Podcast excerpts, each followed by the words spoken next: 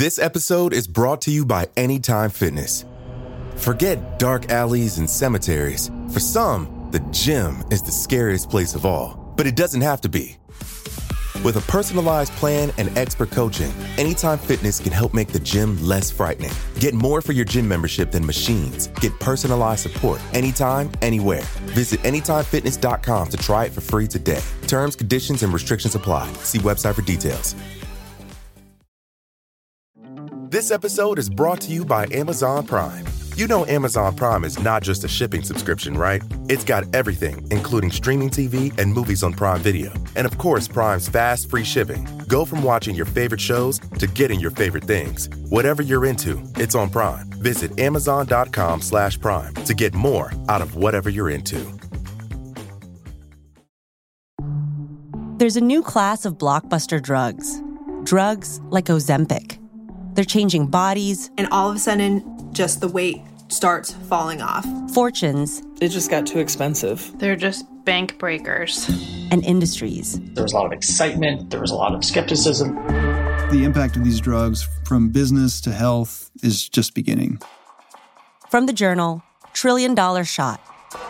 Find it in the journal feed wherever you get your podcasts. This episode features discussion of animal mutilation that some people may find offensive.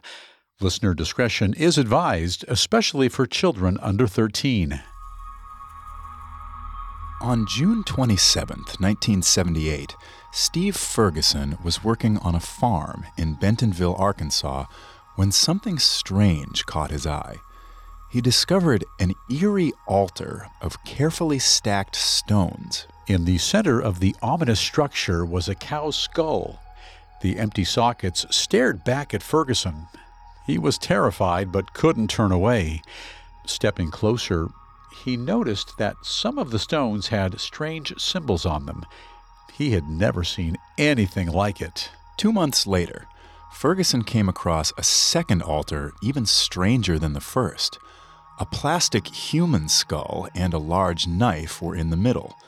Once again, eerie symbols had been written on the surrounding rocks. When Ferguson looked closer, he saw a warning painted in white letters. It read, Zaito's wrath is upon you.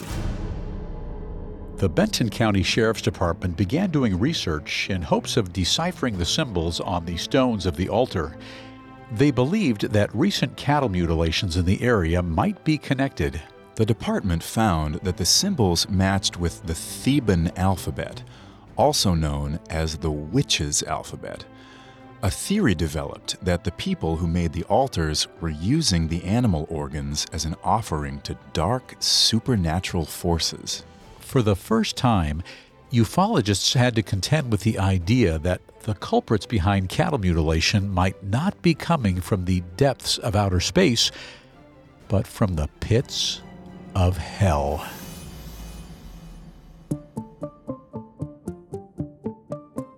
Are we alone?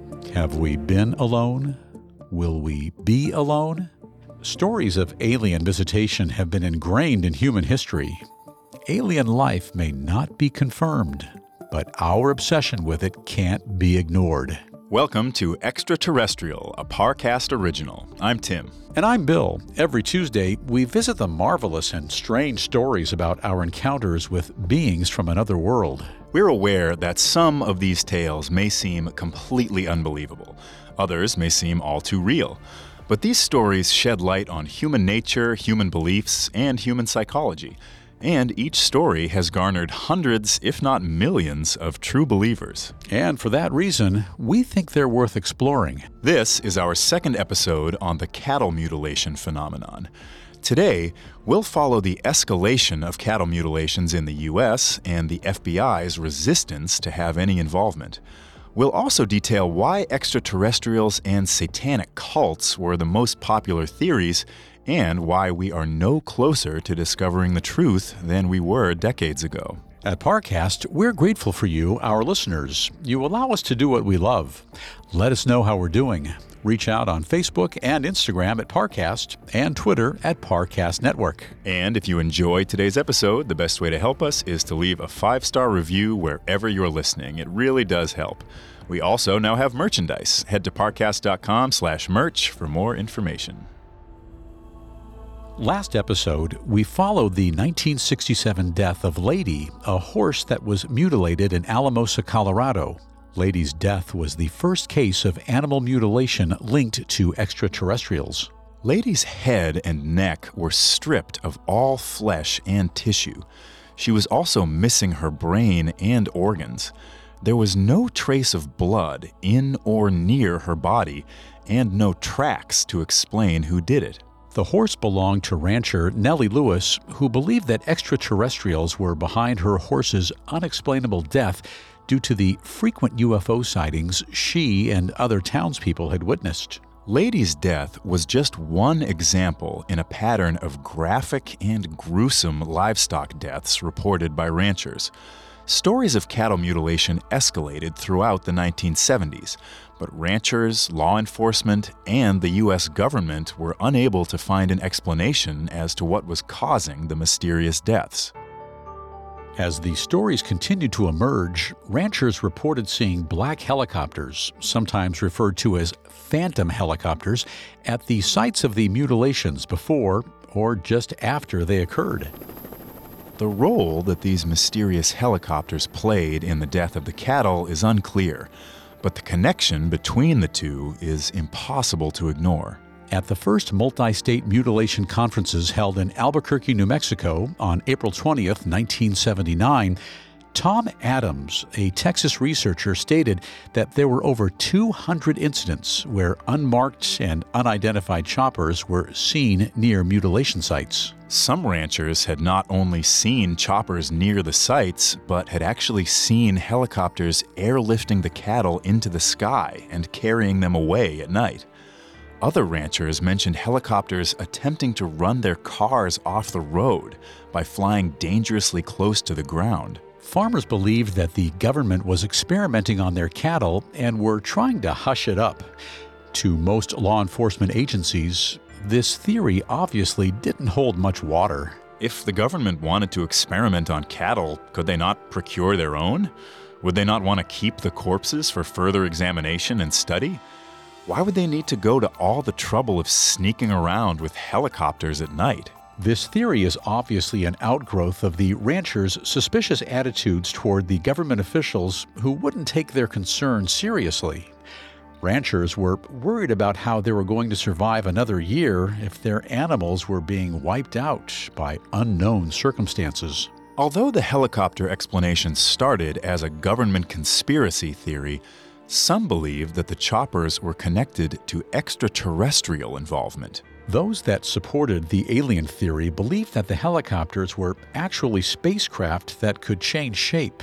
The extraterrestrials would transform their craft to look like government helicopters. Another possible explanation was that the helicopters were the U.S. government's attempt to remove any evidence aliens left behind from these mutilations.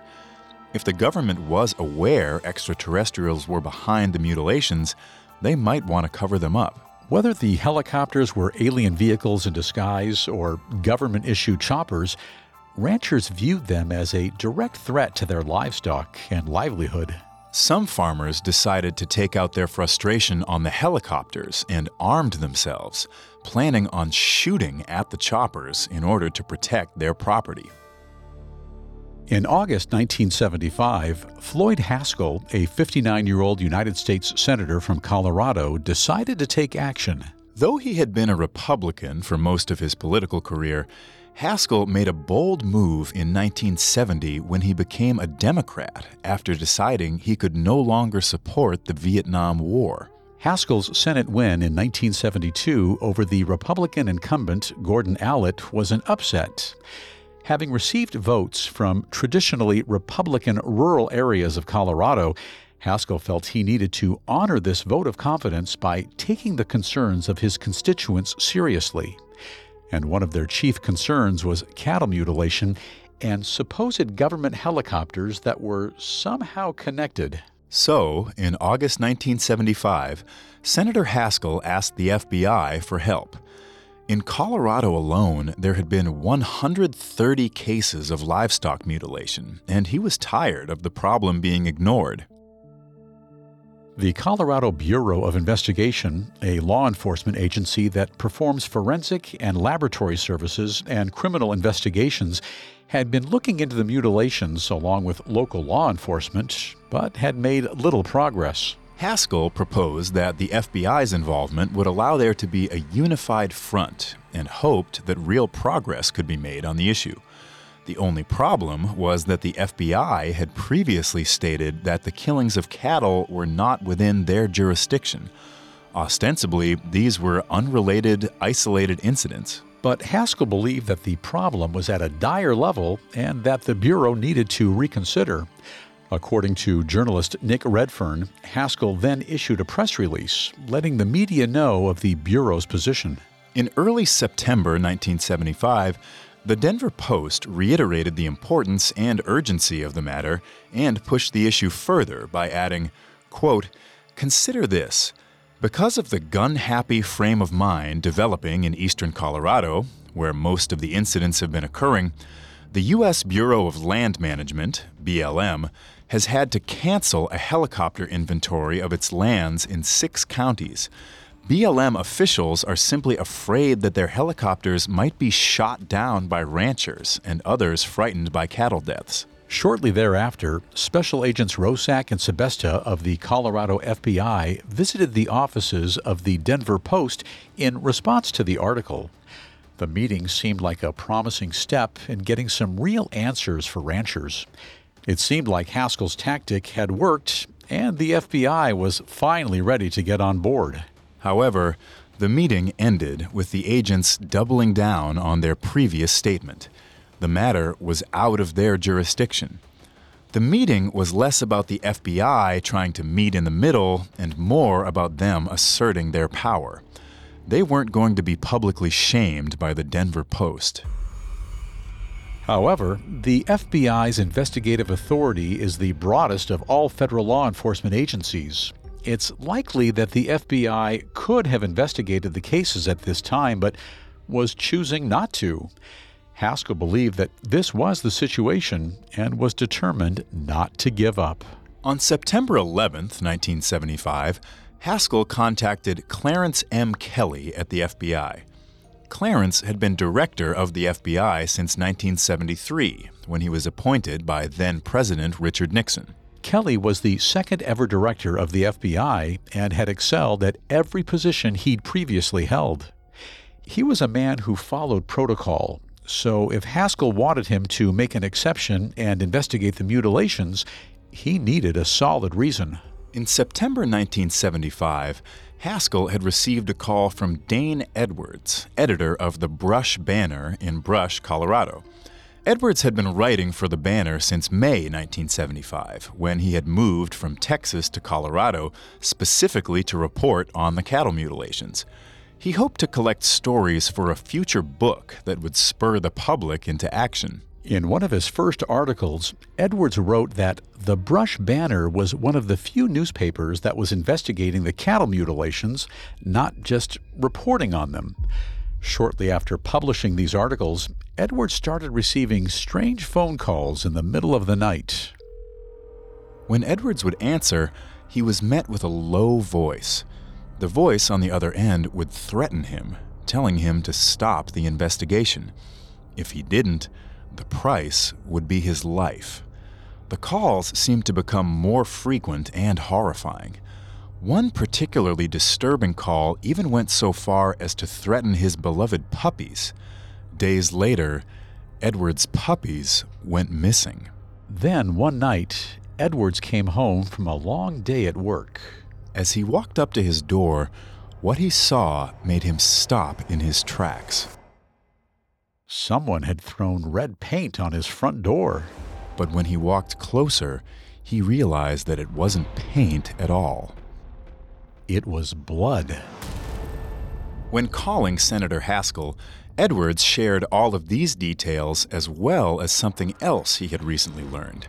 After some recent mutilations in his area, ranchers reported seeing what they claimed to be U.S. Army helicopters in the sky afterwards. Senator Haskell hoped that the unidentified helicopters would fall under the FBI's jurisdiction, forcing them to look into the mutilations. He also was genuinely concerned over the threats made against Edwards and asked the FBI to look into those as well.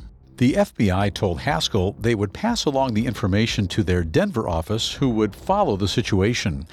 Haskell politely thanked them for their help, but didn't hold his breath. Meanwhile, the Colorado Bureau of Investigation found that Edwards had made a lot of enemies while conducting his investigation.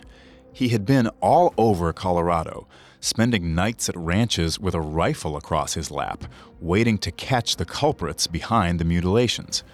Earlier that summer, in an attempt to ward off satanic cults and stop the cattle mutilations, Edwards sought out the help of a witches' coven. The coven gave him two protective symbols. Edwards published the two symbols on the front page of the July 1975 edition of the Brush Banner.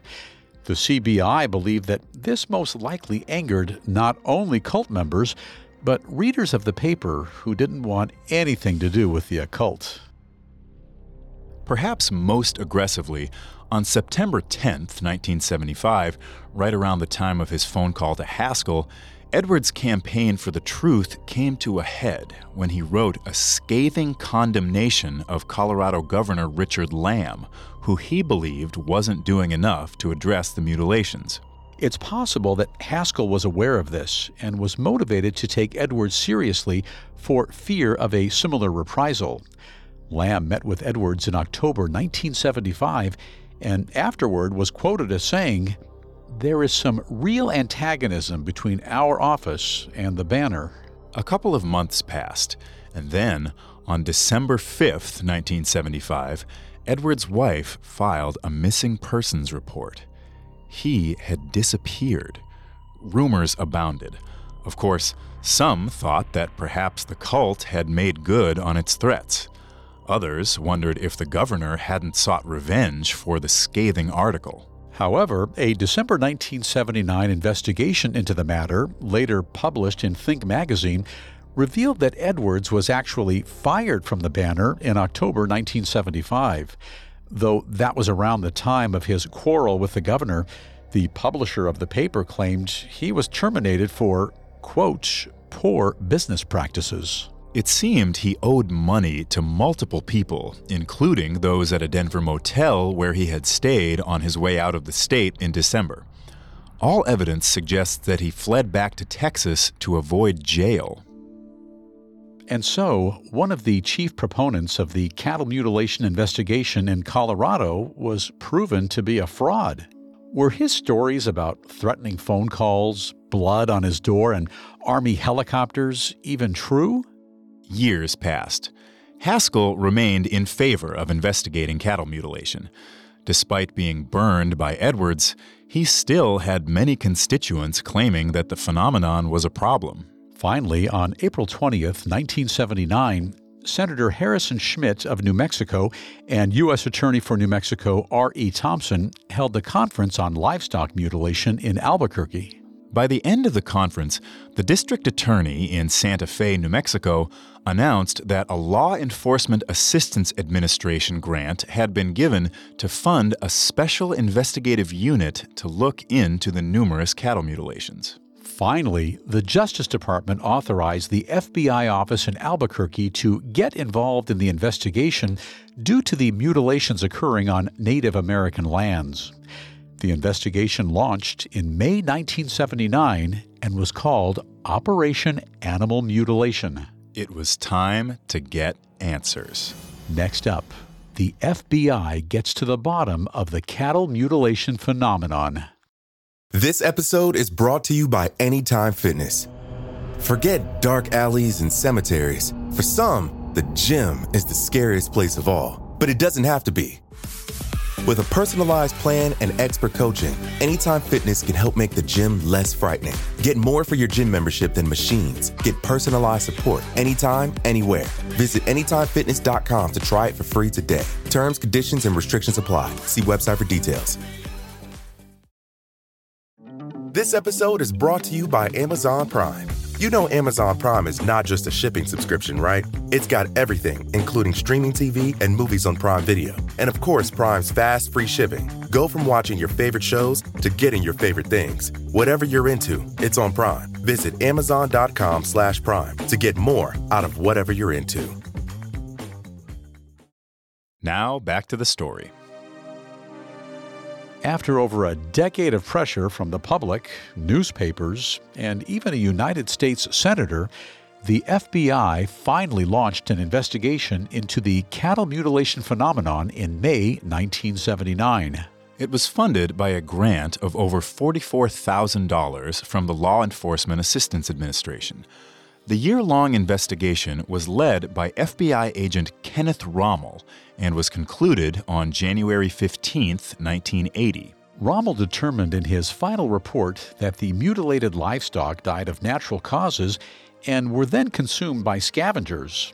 He believed that in thousands of cases, farmers had simply misdiagnosed their animals' deaths. In the report, Rommel wrote that, quote, during my investigation of the 117 mutilations that have been reported in New Mexico since 1975, I have not found one single case which, after careful scrutiny of available evidence, could be confirmed as a classic mutilation. Rommel even went as far as to say that police officers had perpetuated deliberate hoaxes and filed falsified reports. His recommendation was that no further federal funds be wasted on researching the matter.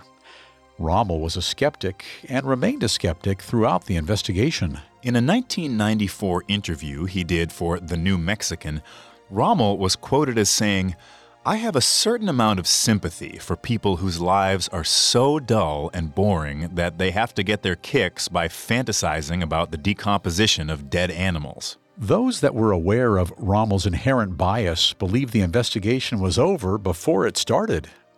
Allison Hudson, a writer for Skeptoid in 2015, was quoted as saying, The investigation amounted to little more than collections of newspaper clippings. Many UFO believers felt that the investigation was a sham and that the mutilations were never taken seriously from the start.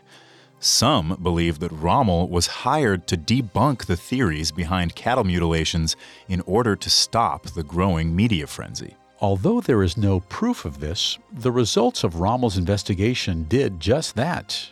Was the FBI investigation a ruse in order to appease ranchers and finally put an end to reports of cattle mutilation?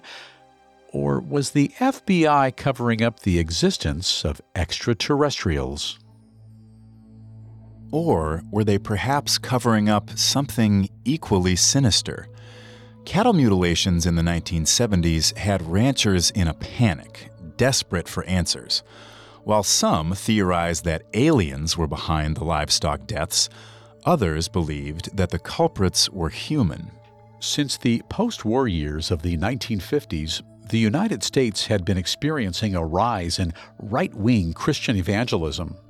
Many were adopting a very literal version of the faith in which Satan and his minions were always right around the corner, ready to drag you down to hell. This trend was motivated in part by the rise of television and the preachers who could now sermonize across the airwaves. By the 1970s, the beginnings of a moral satanic panic were in play. Some believed that Satan worshippers were using the body parts and blood of mutilated cattle for satanic sacrifices. However, there was no real evidence that validated these theories. Brutal killings, such as the 1969 Manson murders, only intensified these fears. Due to the highly publicized and gruesome nature of the Manson murders, law enforcement across the U.S. was on high alert for any potential cult related violence. Here is Linda Deutsch, a retired AP special correspondent who covered the Manson trials, discussing the lasting impact of the murders. He changed an entire culture. It wasn't just that he ordered the killings of seven helpless people uh, for no apparent reason except that he was nuts. Um, he was psychotic and he had a, a vision that he wanted to be famous as a a singer, and he never could get a contract. And so the killings, in a way, were the, his revenge on Hollywood. In 1975, Donald E. Flickinger, an agent in the U.S. Treasury's Alcohol, Tobacco, and Firearms Division, certainly felt the impact of the Manson murders. Much of his job over the last few years had revolved around tracking cult activity. He had even investigated a potential cult cattle mutilation connection, but with few results. His first investigation into cattle mutilations was in cooperation with Allen Hynek, a Northwestern University astronomer and former UFO consultant to the U.S. Air Force's Project Blue Book. Hynek wanted to see if there was a connection between cattle mutilations and UFOs. Since Flickinger had an interest in UFO sightings and had personally done his own research, he was an obvious choice. But ultimately, he found no connection. But then, in January 1975, Flickinger was contacted by a UFO expert, Jerome Clark, who had been sent a letter from Albert Kenneth Bankston. Bankston was an inmate at Fort Leavenworth Penitentiary in Kansas, serving 25 years for armed robbery. The inmate claimed to have information about a satanic cult whose members had been engaging in animal mutilation. Jerome Clark, along with other extraterrestrial believers and researchers, had a vested interest in there not being a connection between the mutilations and aliens. They wanted to believe that if aliens were real, they weren't the sort of beings that would torture cattle. Satanic cults had already been floated in certain circles as being behind the cattle mutilations, and so when Flickinger heard Bankston had information, he was eager to hear the details for himself. Flickinger sat down in a cold, dimly lit room across from Bankston.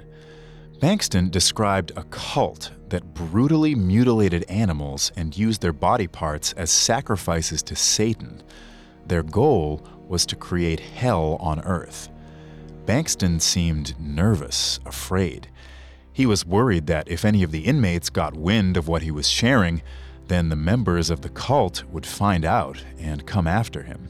In order to protect himself, Bankston requested to be transferred to a jail in Minnesota. Flickinger couldn't let anything happen to Bankston. His information was detailed and consistent, so he had Bankston transferred to a jail in Minnesota and proceeded to interrogate the inmate for months. This was the first real evidence that linked cults to animal mutilation, and Flickinger wasn't about to let it slip through his fingers. Bankston said that a satanic cult out of Texas was the culprit. They called themselves the Sons of Satan.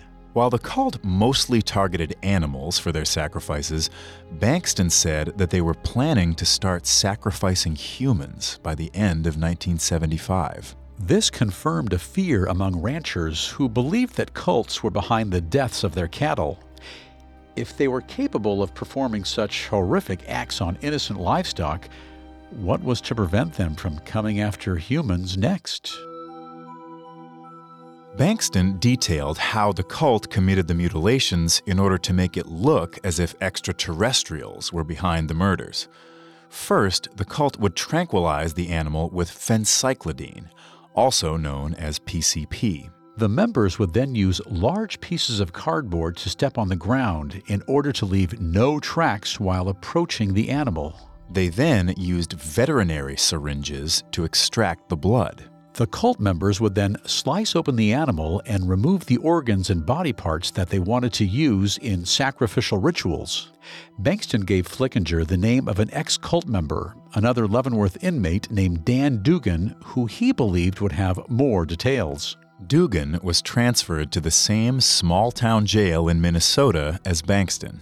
While both inmates were being interrogated, investigators attempted to catch them in a lie but both parties told identical stories. Dugan actually reported that he had been part of a human sacrifice that occurred in 1965 in Cozad, Nebraska. He claimed that four teenagers were passing by the campgrounds of the cult. The cult members tranquilized the young men and proceeded to give them large doses of PCP.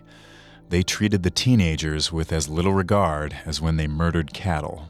The cult members cut open the boys, removing their organs and draining the blood from their bodies. They then put the remains in sacks and tossed them into a gravel pit. Flickinger immediately contacted Cozad law enforcement in hopes of recovering the supposed boys' bodies, but none were found. Regardless, Dugan and Bankston became an asset to Flickinger, providing him with 14 names of people that were in the Sons of Satan. Many of the names Flickinger relayed to law enforcement were already being looked into as possibly having connections to cults.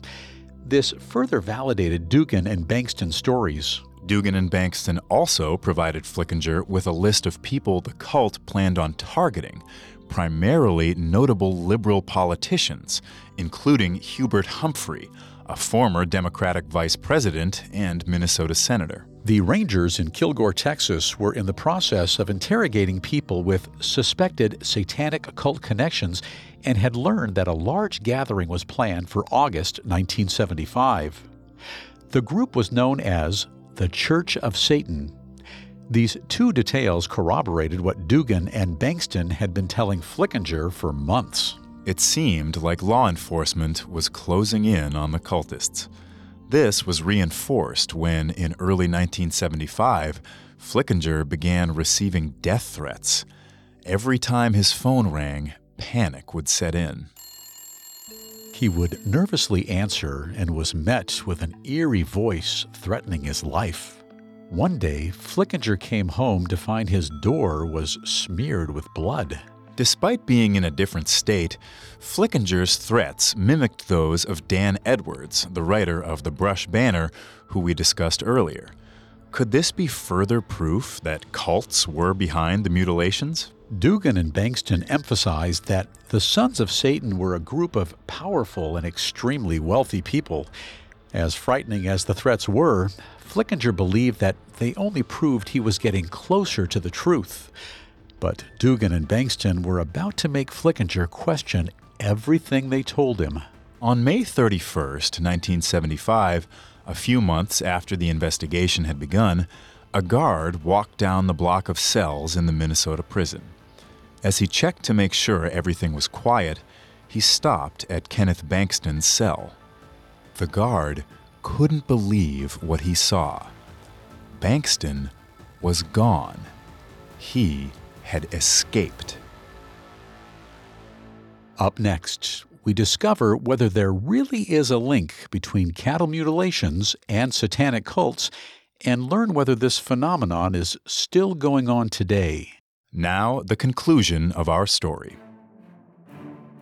On May 31st, 1975, Kenneth Bankston, an inmate in the state of Minnesota, escaped from his cell.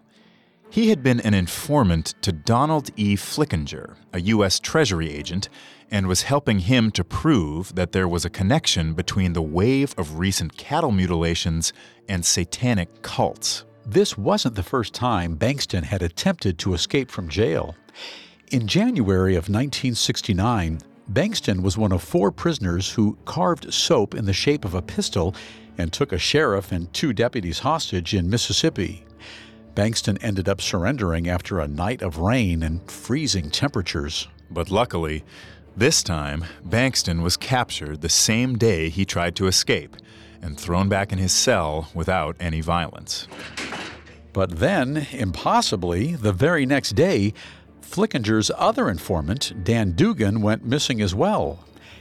Had he been abducted by the sinister cults he was informing on? As it turned out, the explanation was nothing so exciting as that. Dugan had merely escaped of his own accord and had attempted to hide from the law. He was on the run for a month until he was eventually captured and put behind bars once again. Flickinger felt like a fool. He had allowed both men to manipulate him into putting them in lower security prisons. Worse yet, their stories about sensational cults sacrificing cows and humans alike were proving to lead to few concrete arrests. As it turned out, the Church of Satan weren't evil devil worshippers, but an atheistic group dedicated to human determinism. It seemed that everyone involved had been caught up in satanic panic, and the two inmates used that to position themselves toward an escape attempt. And so, all major investigations into cattle mutilation in the 1970s led to dead ends. General UFO and cult hysteria had led even the most rational law enforcement agents down a rabbit hole of invisible helicopters, satanic rituals, and abducted cows. But in the modern era, where belief in aliens and secret cults has perhaps died down some, improved understanding of livestock biology and the surrounding science allows us to consider more rational explanations. There are many silent but deadly diseases that can result in the sudden death of cattle. But could natural factors really produce the horrifying cattle carcasses found by ranchers? Scientists, as well as the FBI, believe the answer is yes. There are a couple of explanations for what might cause the mysterious missing body parts on mutilated livestock. For one, insects and animals often eat the mucous membranes and the softest parts of dead animals. And second, after an animal dies, its skin quickly becomes dehydrated, resulting in the thinning out of tissue. This could lead to loss of genitalia, ears, and other loose tissue around the head. The surgical like incisions, often found on mutilated livestock, could be made by the teeth of predators. Another cause could be bloating, a natural symptom of decomposition that can lead skin to split along straight lines resembling precision cuts. Carcass skin tearing also exposes the organs, making it that much easier for scavengers to feast on them. As for the lack of blood on mutilated livestock, when an animal dies, the heart stops pumping blood throughout the body. Once that happens, the blood settles and coagulates. And if scavengers then come and tear at what's left of the animal, there may be no blood left at all. And while some claim that the lack of animal prints around dead livestock suggests the animals are dropped from the sky or something similar, it's more likely that the animal prints are simply worn away by the elements before ranchers find them. Revisiting the original livestock mutilation case, that of Lady the Horse, we can see where many of these more rational explanations might play a role. And furthermore, we can see how Lady's owner, Nellie Lewis, was very biased in her approach to discovering the truth. From the moment Nellie found out Lady had died under mysterious circumstances, she was desperate to get to the bottom of it. She claimed she only cared about the truth. And yet, her point of view may already have been tainted. Alien spacecraft sightings were common in the area. Flashing lights and small spacecraft were often reported to local law enforcement. Nellie had seen her fair share of UFOs and was known to sit on her porch, hoping to catch a glimpse of something supernatural. In an interview with Don Hard, Nellie's nephew, he recalls Nellie's fascination with the frightening and strange. Don is quoted as saying, She had seen strange lights in the valley, so right away she wanted to say it was extraterrestrial or something from outer space that did this maybe with a laser beam or some kind of technology we don't know about. But Nellie's own family was not nearly as convinced. Mysterious animal injuries are part of running any farm or ranch.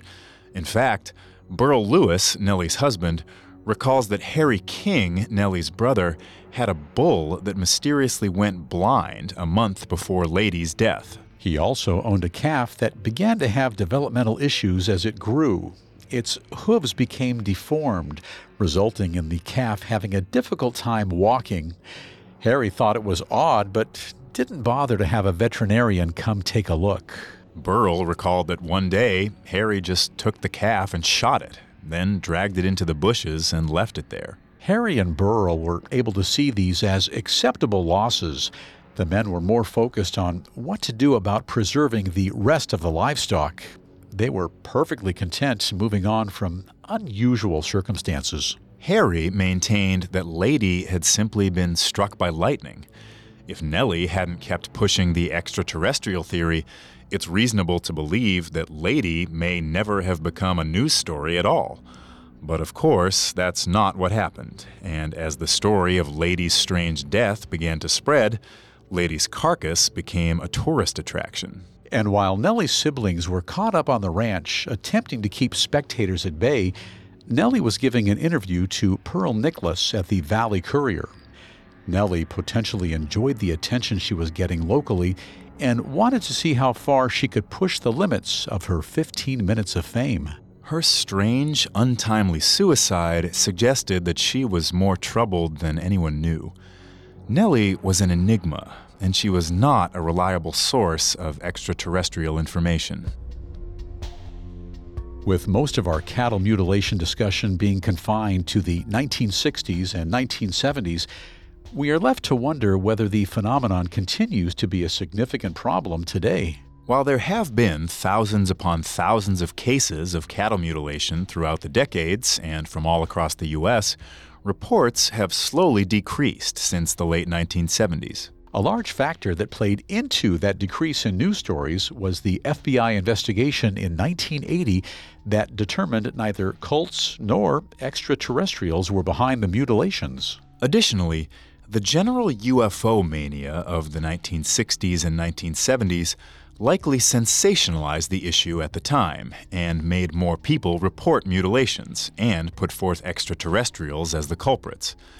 Just like Nellie, their point of view was biased from the beginning. Because the FBI concluded that the deaths were natural, the coverage of the topic eventually became less exciting.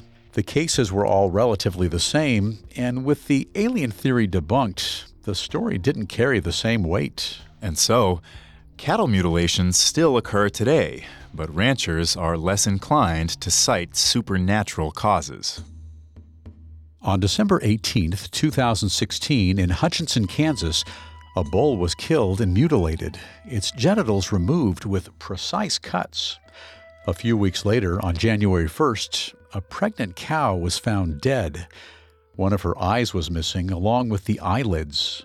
Certainly, this was a more precise cut than a predator could make. A veterinarian believed the eye was removed with a laser, leaving the local sheriff stumped. While no one insisted aliens were behind the mutilations, they didn't believe natural predators would be able to precisely remove the body parts. And like many such cases, that's where the story ends. No one ever got to the bottom of who had precisely mutilated the bull and the cow. It remains unclear then whether mutilations truly have decreased or if ranchers have simply given up on trying to assign a cause. Examining the facts of cattle mutilation, we feel we can assign the phenomenon a number from 1 to 10 on the believability scale. The Haskell era reports of government helicopters appearing at the sites of mutilations seem especially unbelievable. As we said, if the government was experimenting on cattle, couldn't they just procure their own? And wouldn't they perform their experiments in a lab where they could monitor the results?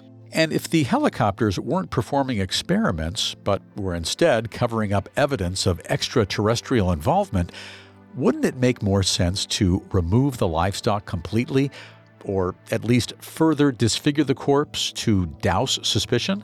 The cult's theory feels similarly bogus. There was never any evidence linking real active cult activity to cattle mutilation. Bankston and Dugan, some of the only individuals to even claim such a connection, were clearly telling law enforcement what they wanted to hear. Their attempted escapes from prison prove they were only ever interested in being moved to lower security facilities. And finally, the flagship case of the whole phenomenon, the case of Lady the Horse, becomes extremely suspect when Nellie Lewis is held up to scrutiny. With all of this in mind, we give cattle mutilation a 3 on the believability scale. The sheer volume of cases leads us to at least give the theory some credit. But of course, there is likely no one cause of all these livestock deaths. Predators, disease, accidents, and yes, human tampering are likely all to blame. But then again, no one can know for sure what happens out on the range. If cows could talk, they might tell some strange stories. Stories that might include abduction by visitors from another world.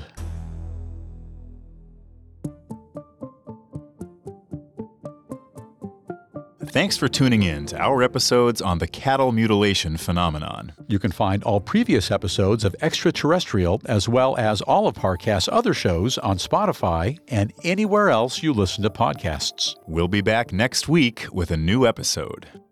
Extraterrestrial was created by Max Cutler, is a production of Cutler Media, and is part of the Parcast Network. It is produced by Max and Ron Cutler, with sound design by Paul Liebeskind. Production assistance by Ron Shapiro and Paul Mahler. Additional production assistance by Maggie Admire and Freddie Beckley. Extraterrestrial is written by Sasha Garin and stars Bill Thomas and Tim Johnson.